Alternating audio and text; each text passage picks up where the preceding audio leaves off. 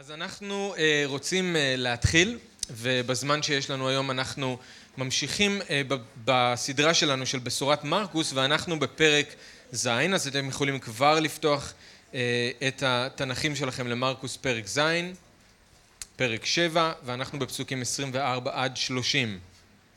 פעם שעברה היינו עם ישוע בגינוסר, אם אתם זוכרים, אזור הגליל, ועכשיו אנחנו מתקדמים איתו אל מקום אחר ואל מפגש משונה, יוצא דופן, אולי קצת לא צפוי, ואנחנו צריכים לדבר על מה שיש לנו כאן בקטע היום, וזה לא קטע קל, אבל אה, לדעתי קטע טוב, ויש לנו הרבה אה, מה להוציא ממנו.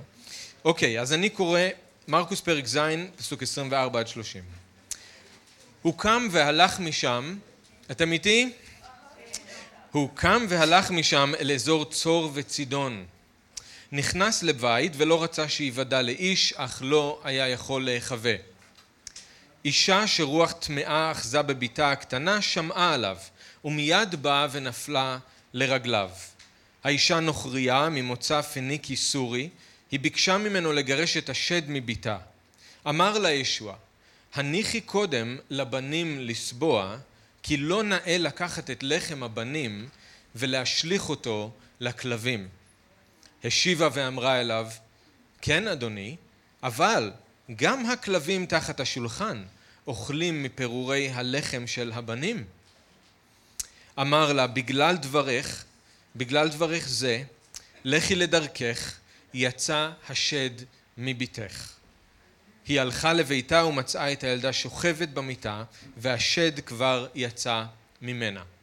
אז בואו נתפלל ואז נתחיל. אבינו שבשמיים, אנחנו רוצים להודות לך על הנוכחות המובטחת שלך איתנו.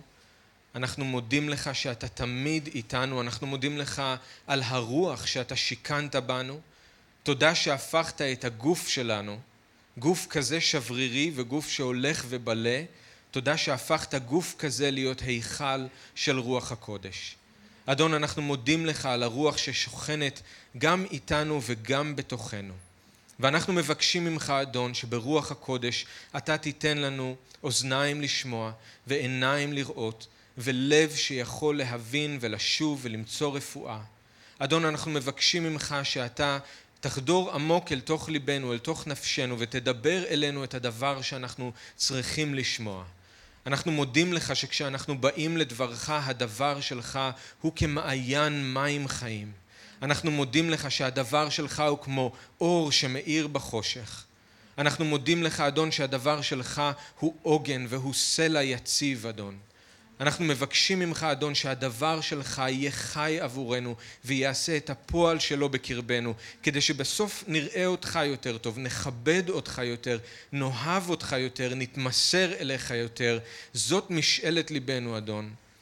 וכמו שאני תלוי בך, אדון, כדי שאני אוכל לדבר את דברך כראוי, ככה גם כל מי שנמצא כאן תלוי בך כדי שהם יוכלו לשמוע ולקבל את הדבר שלך.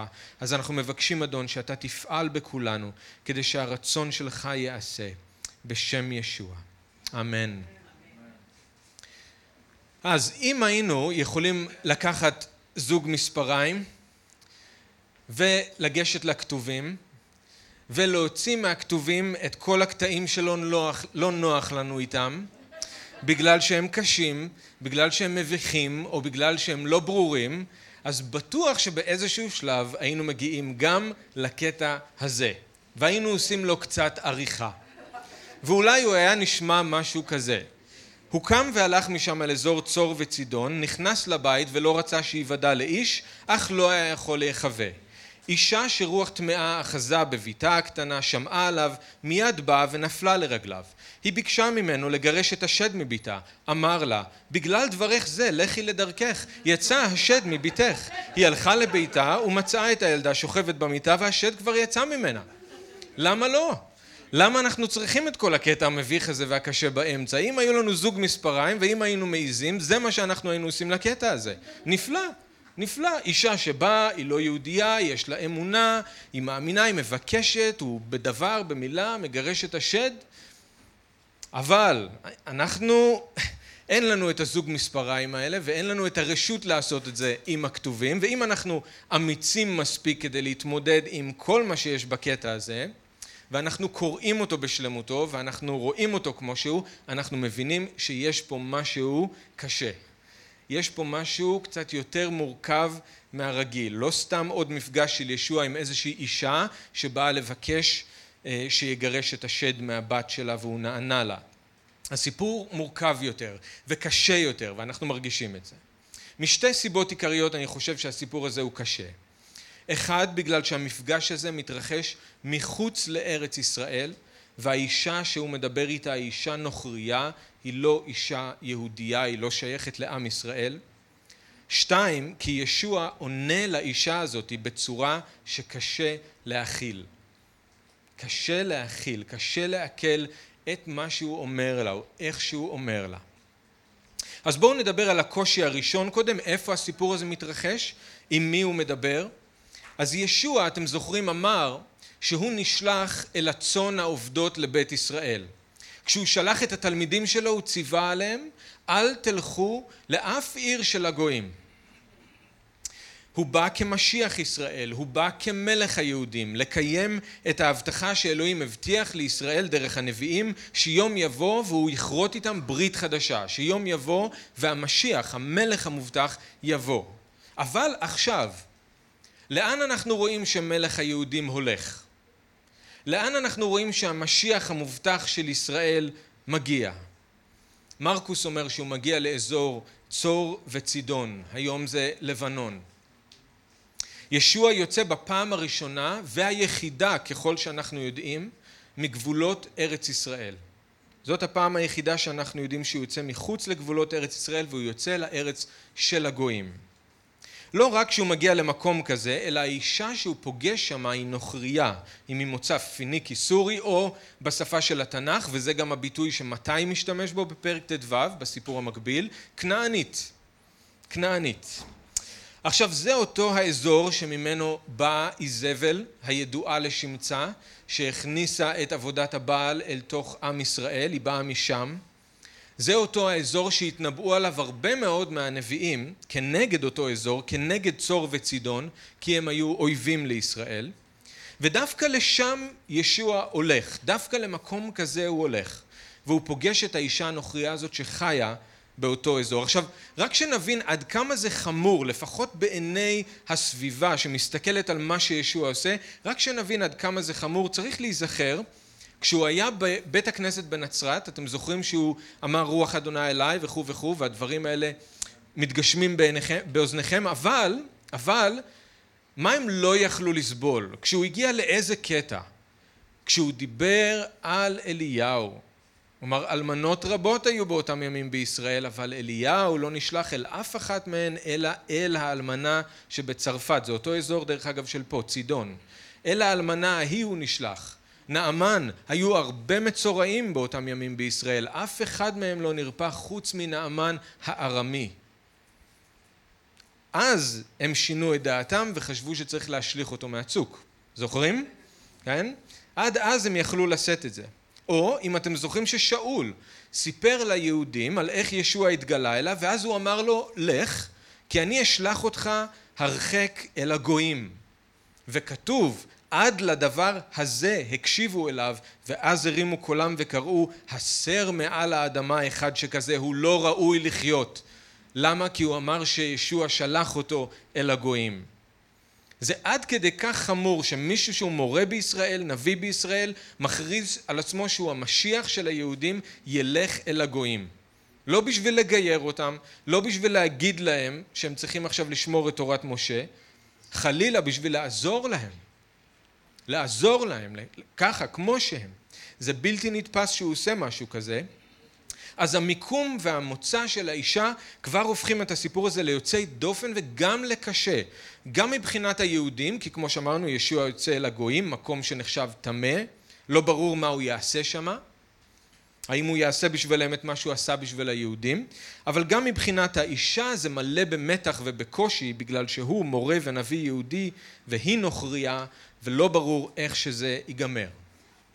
עכשיו, יש כאלה שחושבים שההליכה הזאת של ישוע היא סימבולית. כמו שהוא טיהר את כל המאכלים, ראינו בשבוע שעבר, זוכרים? ככה הוא עכשיו מראה שהוא מטהר את כל האנשים. Okay? אוקיי? הוא חצה איזשהו גבול, כמו שהוא עושה, הוא חוצה הרבה מאוד קווים אדומים והרבה מאוד גבולות, וכמו שהוא טיהר את כל המאכלים, אולי הוא עכשיו גם מראה שהוא מטהר את כל האנשים בזה שהוא הולך אל הגויים.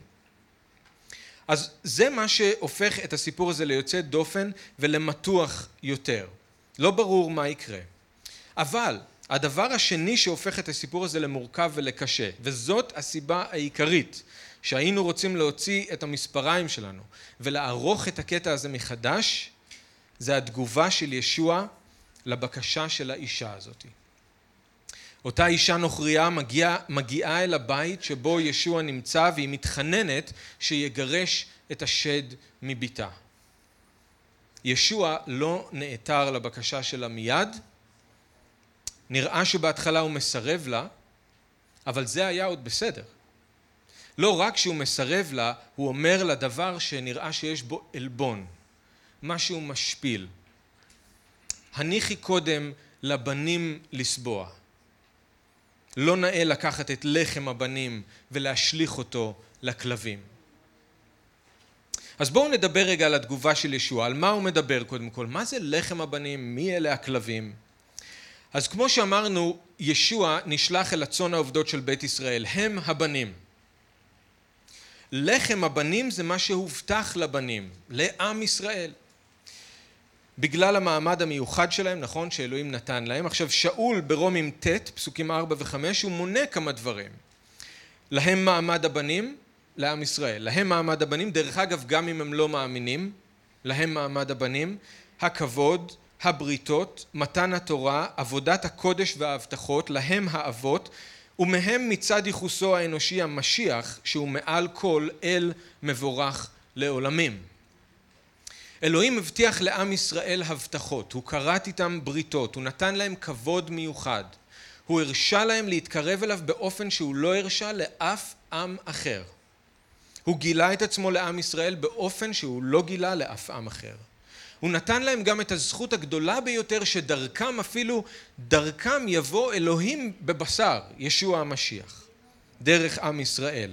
זה לחם הבנים. הדברים שניתנו רק לעם ישראל באופן מיוחד. אלוהים דואג לעולם, אלוהים דואג לכולם, לכל הבריאה שלו, אנחנו יודעים את זה, אבל יש משהו מיוחד שהוא העניק לעם ישראל וזה לחם הבנים. כל הדברים האלה שאמרנו. עכשיו גם ברומים ט"ו שמונה שאול אומר המשיח היה משרת למשרת הנימולים או היהודים בגלל נאמנות אלוהים כדי לקיים את ההבטחות שניתנו לאבות בשביל זה הוא בא כדי לתת לבנים את הלחם שמגיע להם כדי לתת לבנים את הלחם שהובטח להם אז ישוע אומר שלקחת את כל ההבטחות והבריתות והכבוד מעם ישראל ולתת אותם לאלה שהם לא חלק מעם ישראל יהיה כמו לקחת את האוכל של הבנים ולהשליך אותו לכלבים. וזה ישוע אומר יהיה לא ראוי.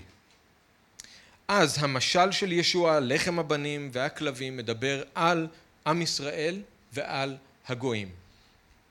עכשיו קשה לנו עם מה שישוע אומר כי הוא לכאורה אומר שכל הגויים הם כלבים. נכון? אז מה עושים עם זה? מה עושים עם מה שישוע אומר?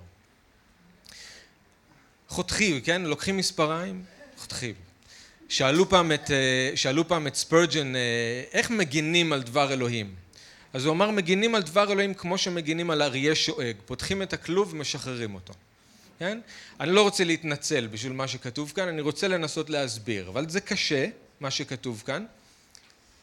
אז אני רוצה להגיד כמה דברים כדי להבהיר את זה, כמו שאמרתי, בלי להתנצל, אבל גם בלי להחמיר יתר על המידה, להבין מה כתוב כאן. אז כמה הערות, בסדר? אחד, המילה כלבים ביוונית.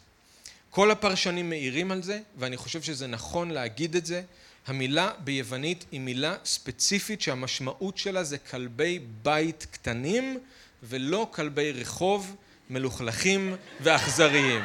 עכשיו, אני לא בטוח אם זה בדיוק מנחם את האישה הזאת. אני לא חושב שזה היה מנחם אותי.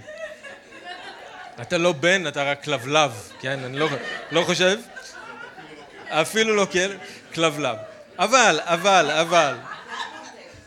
פודל. כן, אתה לא רוטוויילר מלוכלך ברחוב, אתה פודל.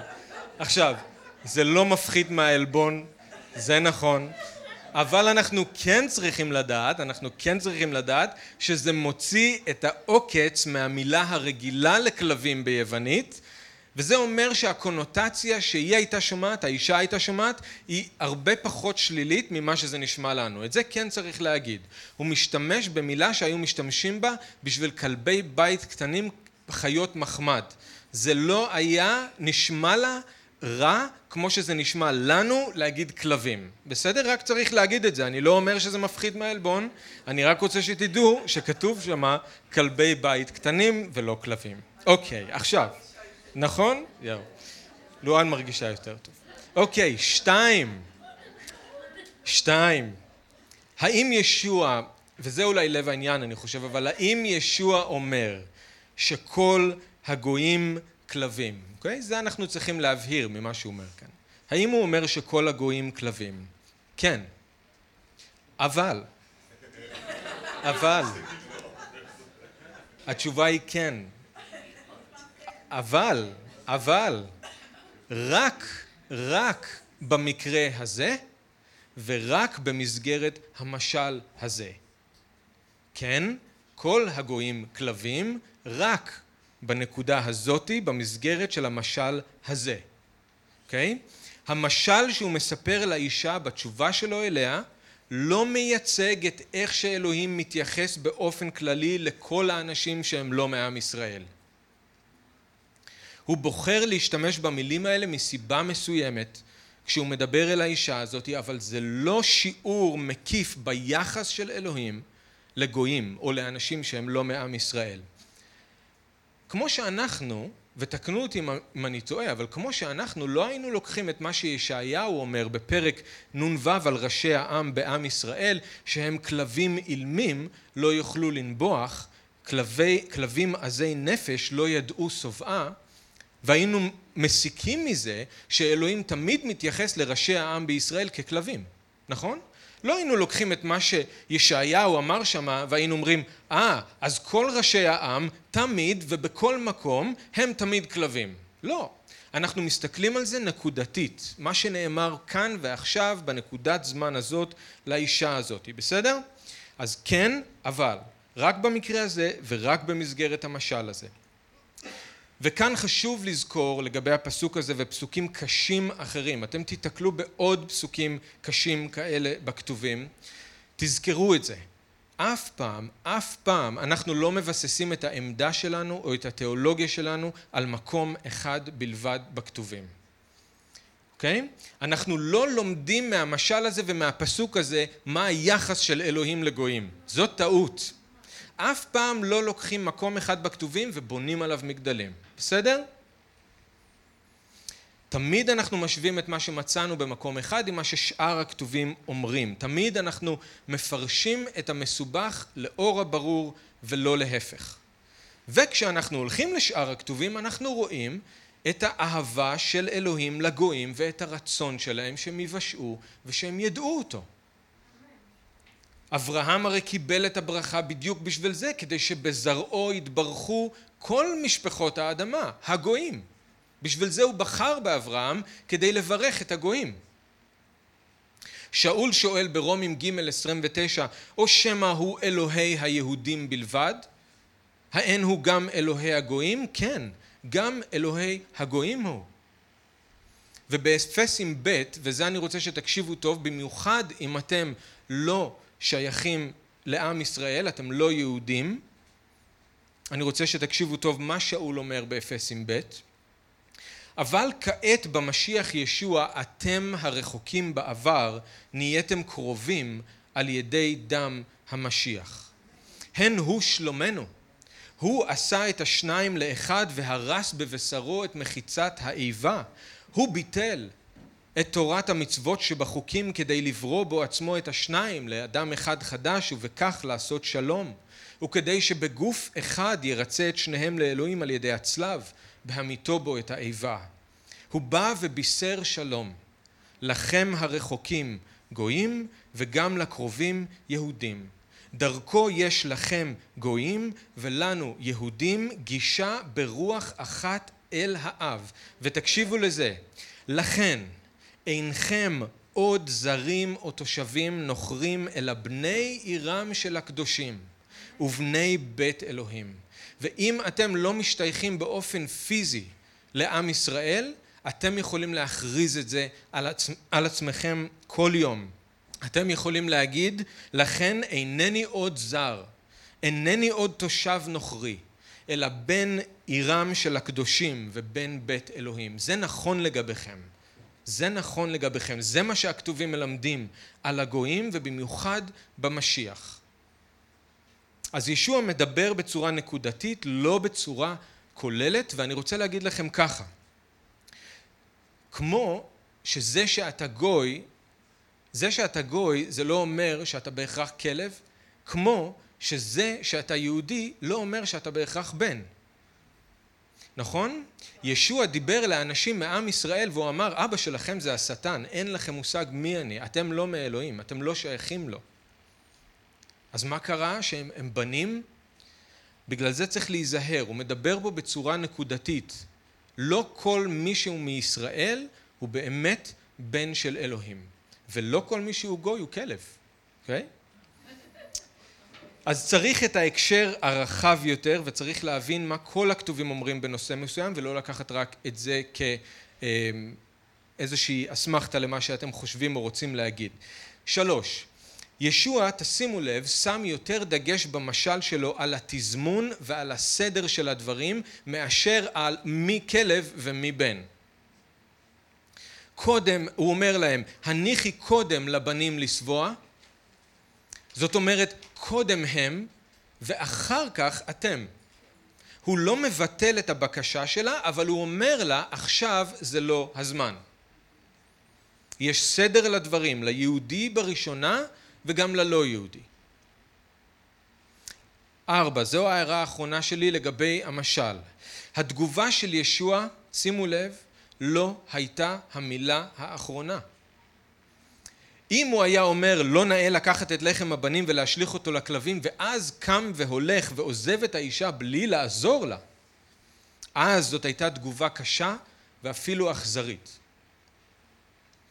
אבל הסיפור לא נגמר שם ואנחנו חייבים לאזן את הסוף של הסיפור עם המילים הקשות.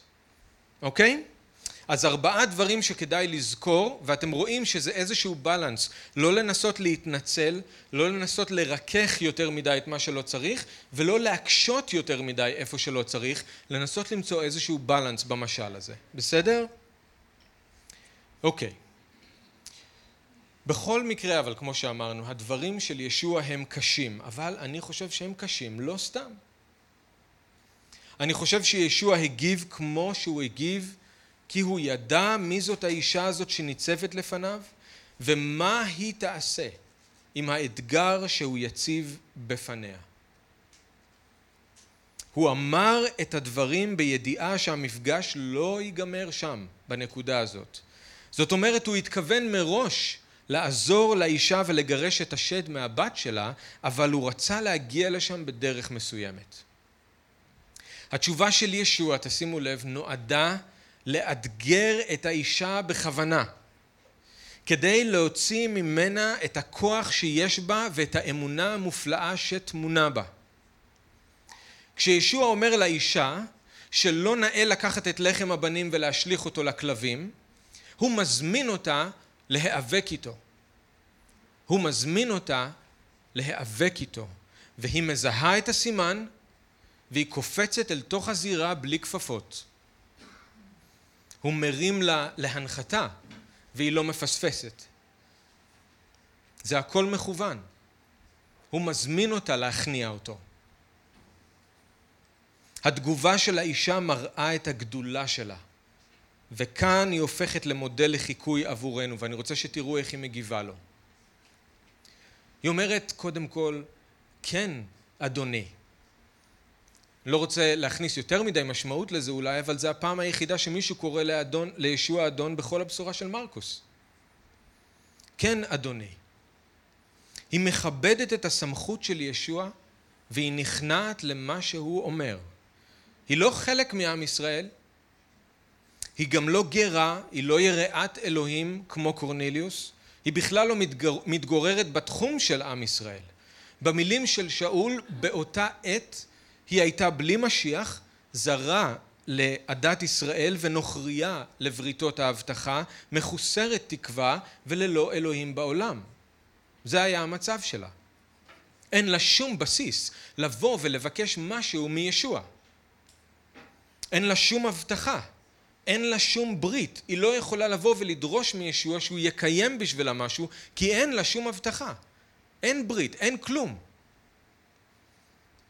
לא כמו נעמן הארמי, דרך אגב, אם אתם זוכרים איך הוא הגיב, הוא כעס, הוא הרגיש שמשפילים אותו, כשהוא בא כל הדרך לאלישע, ואלישע אפילו לא יצא החוצה, אלא שלח מישהו להגיד לו שלך תטבול בירדן שבע פעמים, והוא בא כל הדרך מארם, הוא אומר אין לי נהרות יותר טובים מארם, הוא אפילו לא יוצא פה ועושה איזה תנועה עם היד, ככה הוא שולח אותי?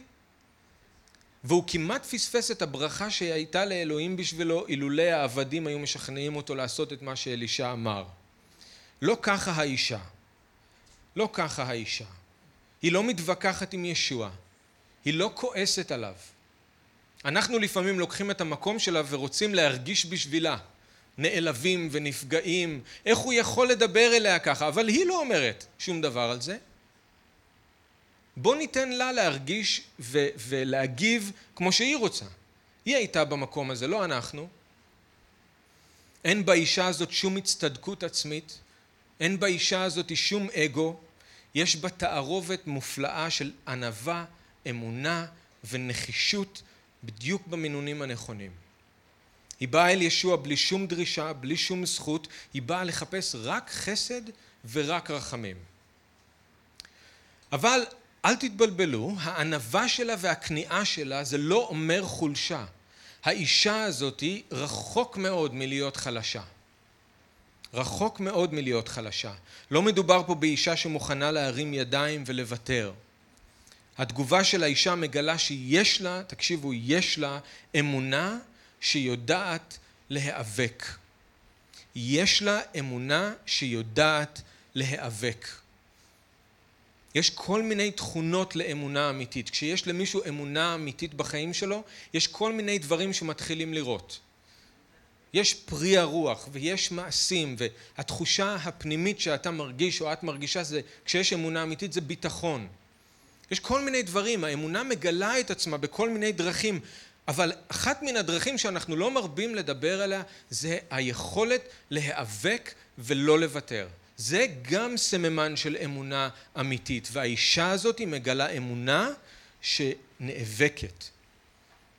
מה היא אומרת לו? אבל, אבל, גם הכלבים תחת השולחן אוכלים מפירורי הלחם של הבנים. מדהים. מצד אחד היא נכנעת לישוע, מקבלת את מה שהוא אומר, מצד שני היא מאתגרת אותו בחזרה. היא אומרת לו, אם אתה אומר שאני כלב, אז אני כלב. וכל מה שאני מבקשת ממך זה שתתייחס אליי כמו כלב. תן לי לאכול מהפירורים שנופלים מהשולחן. אני לא מבקשת את הלחם של הבנים. אני לא מבקשת את הכל. אני לא מבקשת את הטוב ביותר, אני לא מבקשת את מה שלא שייך לי, אני לא מבקשת את מה שעוד לא הגיע זמנו, אני מבקשת רק פירור. היא לא מבקשת שהוא ימנע מישראל את מה שמגיע להם, היא רק מבקשת שהוא יאפשר לשפע שניתן לישראל לגלוש קצת ולהגיע גם אליה. מדהים התגובה שלה. בגלל זה אני אומר, התגובה שלה, התגובה של ישוע הייתה בשבילה כמו הזמנה למאבק, כי הוא ידע מי היא. ואנחנו רואים איזו אמונה הייתה לאישה הזאת, היא לא מוכנה לוותר, לא מוכנה לתת לשום דבר לעמוד בדרכה. מזכיר את הנחישות של אסתר, נכון? שבאה לפני המלך לפנים משורת הדין? הלכה על כל הקופה, כאשר עבדתי, עבדתי. גם פה האישה הזאת באה עם אותה נחישות אל ישוע, והיא לא הייתה מוכנה להרפות ממנו עד שהוא יושיט אליה את השרביט. אני לא יודע אם זה מזכיר לכם עוד כמה סיטואציות או כמה סיפורים בכתובים, אני חושב שיש די הרבה כשחושבים על זה, אבל הסיפור הזה מזכיר את אברהם, אברהם שלא היה מוכן להרפות מאלוהים עד שהוא יבטיח לא להשמיד את סדום גם בעבור עשרה צדיקים. מזכיר את אבימלך, שאלוהים אמר לו בפירוש שדינו מוות, כי הוא לקח את שרה. אבל הוא התעקש, והוא אמר לאלוהים, הגוי גם צדיק תהרוג, ואלוהים נעתר לו. מזכיר את משה, נכון? שפעמיים מסרב לקבל את הדין של אלוהים, שרוצה להשמיד את העם בגלל החטאים המרובים שלו, והוא נאבק עם אלוהים עד שאלוהים נעתר לו והוא סולח לעם. וכמובן, זה מזכיר, ואולי זה הכי קרוב, את הנושא של, את הסיטואציה של יעקב במעבר יבוק. יעקב שלא היה מוכן לשלח את האיש שנאבק עמו עד שהוא יברך אותו. הוא אומר לו שלחני כי עלה השחר, שלחני כי עלה השחר. לא. אני לא אשלח אותך עד שאתה תברך אותי.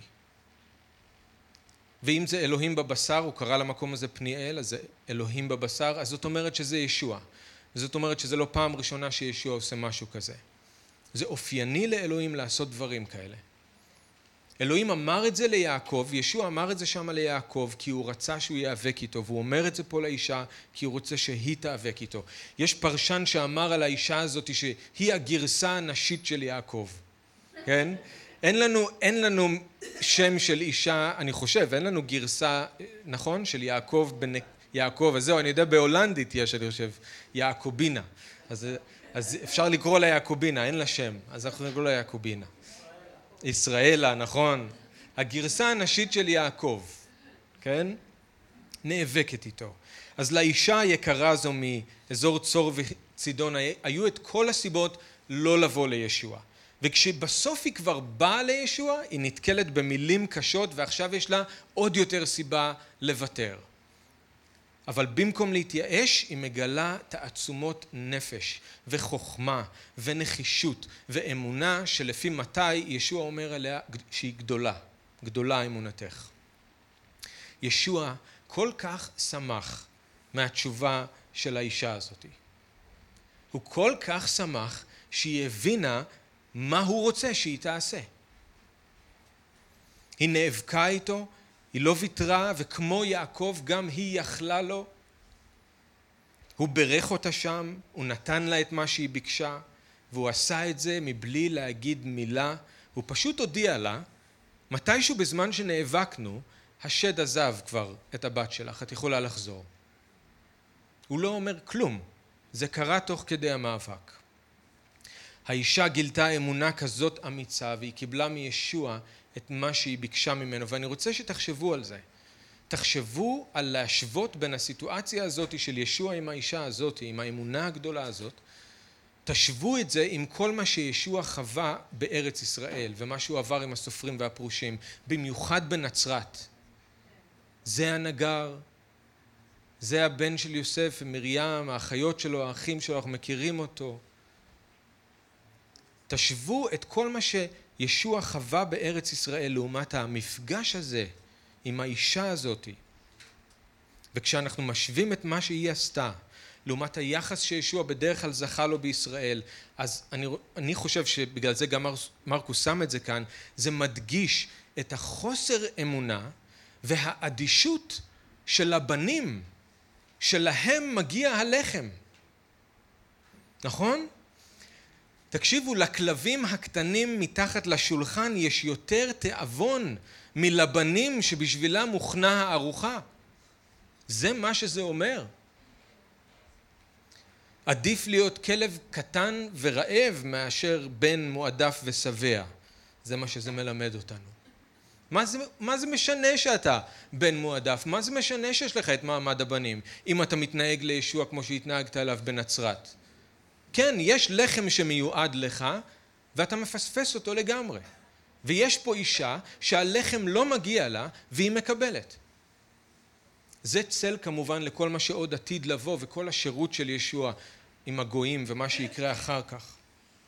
אבל ישוע אמר, אתם זוכרים, אלה שהוזמנו, אלה שבעבורם מוכנה הארוחה, בני המלכות, הם לא יטעמו ממנה, כי הם חסרי אמונה ומזלזלים.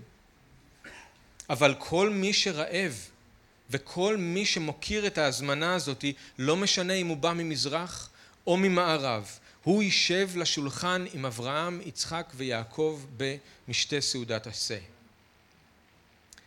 הסיפור של האישה הזאת מופיע בשתיים מן הבשורות, והיא ניצבת, אני חושב, היום בשבילנו כתזכורת חשובה. אמונה אמיתית יודעת להיאבק. לא להרפות, לא לוותר. מרי ווינסלו שהייתה אישה מאמינה מהמאה הקודמת אמרה ואני לא מצטט במדויק זה פרפרזה והיא אמרה כשם שאלוהים בוחן את האמונה ככה גם האמונה בוחנת את אלוהים. כמו שאלוהים בוחן את האמונה ככה גם האמונה בוחנת את אלוהים. אלוהים לא רוצה רק לבחון את האמונה שלנו בניסיונות ובצריפות של אש, הוא רוצה שאנחנו גם נבוא עם אמונה אמיצה ועם אמונה שיודעת להיאבק ואנחנו נבחן אותו. כן? שנבוא עם מפתח האמונה אל כל ההבטחות שהוא הבטיח. שנבוא עם מפתח האמונה אל כל הטוב שצפון בשבילנו במשיח. וניאבק איתו באמונה ולא נרפה ממנו עד שהוא יענה. על זה אנחנו לא מספיק מדברים. אנחנו צריכים שתהיה לנו אמונה שיודעת להיאבק. בסוף המאבק אנחנו לפעמים מקבלים את מה שאנחנו מבקשים, כמו עם האישה כאן, ולפעמים לא, ואז אנחנו מקבלים את החסד לחיות בלי מה שביקשנו. כן? שאול, זוכרים? אלוהים שם לו, נתן לו קוץ בבשר בגלל ההתגלויות הנעלות כדי שלא תתגבר עליו הגאווה. הוא לא קיבל את זה ככה. הוא אמר, אה, אוקיי, אז כנראה שזה מה שאלוהים רוצה לתת לי. כתוב שהוא נאבק עם אלוהים ושלוש פעמים הוא התחנן לאלוהים שהוא יסיר את הקוץ הזה ממנו. ואל תחשבו שזה קרה במשהו כמו חמש דקות, בבקשה תסיר ממני את הקוץ, בבקשה תסיר ממני את הקוץ, בבקשה תסיר ממני את הקוץ. כשהוא אומר ששלוש פעמים הוא התחנן, זאת אומרת שהוא בכה, שהוא צם, שהוא התפלל, שהוא התחנן שאלוהים יסיר את הקוץ, והוא חיכה לראות מה קורה וזה לא קרה, והוא בא עוד פעם לאלוהים, עוד פעם לאלוהים, עוד פעם לאלוהים, והוא ביקש, והוא התחנן, והוא התחנן, ופעם שלישית הוא בא עוד פעם לאלוהים, והוא ביקש, והוא התפלל, והוא התחנן, בבקשה, בבקשה, בבקשה, תסיר את הקוץ הזה ממני. והקוץ לא סר ממנו, אבל בגלל המאבק שלו הוא קיבל את החסד שהוא היה צריך כדי להתמודד עם הקוץ. די לך בחסדי, הוא שמע את אלוהים אומר לו, כי בחולשה תושלם גבורתי. זה כל מה שהוא היה צריך, והוא הרפא. אבל הוא נאבק. הוא נאבק. אז בכל מקרה, המאבק מפיק בנו משהו טוב, הוא מחזק את האמונה שלנו, הוא מוציא מאיתנו כוחות שלא ידענו שיש בנו, וזה נפלא.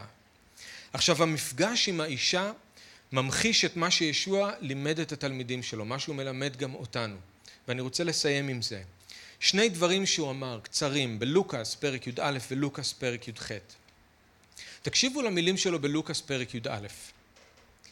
אם אחד מכם ילך אל ידידו בחצות הלילה ויאמר לו ידידי הלווה לי שלוש כיכרות לחם כי חברי, חברי הגיע אליי מן הדרך ואין לי מה להגיש לו. וזה שבתוך הבית ישיב ויאמר אל תטריד אותי הדלת כבר נעולה וילדיי איתי במיטה איני יכול לקום ולתת לך. אז הוא הלך. הוא לא הלך. הוא לא עזב אותו נכון? אומר אני לכם, גם אם לא יקום לתת לו על היותו ידידו, יקום בגלל העזתו, התעוזה שלו, וייתן לו ככל צרכו.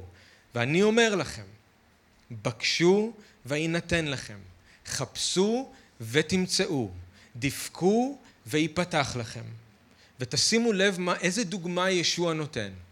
דוגמה של תעוזה, דוגמה של אמונה שיודעת להיאבק, גם באמצע הלילה. אני לא אתבייש, אני אבוא, ואני אבקש. והוא אומר, והוא ייתן רק בגלל התעוזה הזאת, רק בגלל שהוא העיז. ואנחנו צריכים תעוזה כזאת עם אלוהים. אנחנו צריכים להיות חזקים באמונה וחזקים בתפילה. וכשאנחנו באים ומבקשים ולא מקבלים, אנחנו צריכים לבקש עוד פעם ולבקש עוד פעם. עד שאלוהים או נתן לנו את מה שאנחנו ביקשנו, או נתן לנו את החסד לחיות בלי זה. ולחכות, או להסתדר, אבל לא לוותר. אל תצאו ממקום התפילה שלכם עד שלא קיבלתם איזשהו מענה מאלוהים. לוקאס י"ח הוא סיפר להם משל כדי להראות להם שעליהם להתפלל ולא להרפות. שופט היה בעיר אחת. את האלוהים לא ירא, באדם לא התחשב, ובאותה עיר הייתה אלמנה שנהגה לבוא אליו ולומר שפטני נא מאיש ריבי. הייתה באה עוד פעם ועוד פעם ועוד פעם ועוד פעם.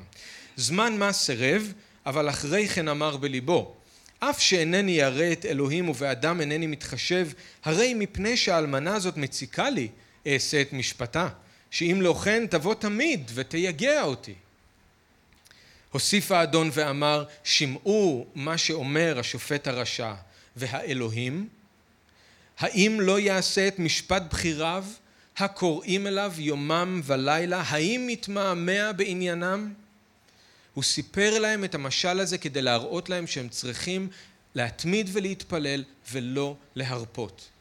אנחנו הרבה פעמים מרפים מוקדם מדי ומהר מדי. אנחנו לא נאבקים עם אלוהים. אנחנו צריכים ללמוד להיאבק עם אלוהים עד שהוא יברך, עד שהוא ייתן. וזה מה שאנחנו רואים באישה הזאת, יותר מכל אחד אחר בישראל. אתם צריכים את האומץ הזה, אתם צריכים את התעוזה הזאת, גם אני. וזאת התפילה בשבילי, בשבילכם, שנלמד להיאבק באמונה. עכשיו, גם אם אנחנו לא נתקלים באותם אתגרים כמו של האישה הזאת, מן הסתם אנחנו נתקלים באתגרים שמקשים על האמונה שלנו, ואני לא יודע מה עכשיו ניצב בדרך שלכם. אני לא יודע איזה אתגרים. היא הייתה צריכה להתגבר על הרבה מאוד פחד ועל הרבה מאוד בושה, מי שהיא נוכריה, לא מאמינה באלוהים, אין לה חלק בעם ישראל, אין לה זכות לבוא לבקש מישוע שיגרש אה, את השד מהבת שלה. ואז כשהיא באה אליו, הוא נותן לה תשובה עם מילים מאוד קשות, יש לה עוד הזדמנות לוותר וללכת, והיא לא, היא נשארה שם. אז אני לא יודע איזה אתגרים יש בדרך שלכם. אולי יש משהו שאתם מבקשים מהאדון, אתם רוצים, אבל יש אתגרים בדרך. אז אני רוצה לחזק את ידיכם שתמשיכו להתפלל, אל תרפו, אל תרפו, תיאבקו עם האדון באמונה, או עד שהוא ייתן לכם את מה שאתם מבקשים, או עד שהוא ייתן לכם חסד לחיות בלי זה, אוקיי? אבל להיאבק. אמונה שיודעת להיאבק. אמן. בואו נתפלל ואז אנחנו ניקח ביחד גם את סעודת האדון. אבא, אנחנו רוצים להודות לך על החסד שלך, אנחנו רוצים להודות לך שאתה שימרת בשבילנו את הסיפור הזה על האישה המופלאה הזאת. תודה אדון שאתה הרשית לזה לקרות כדוגמה בשבילנו.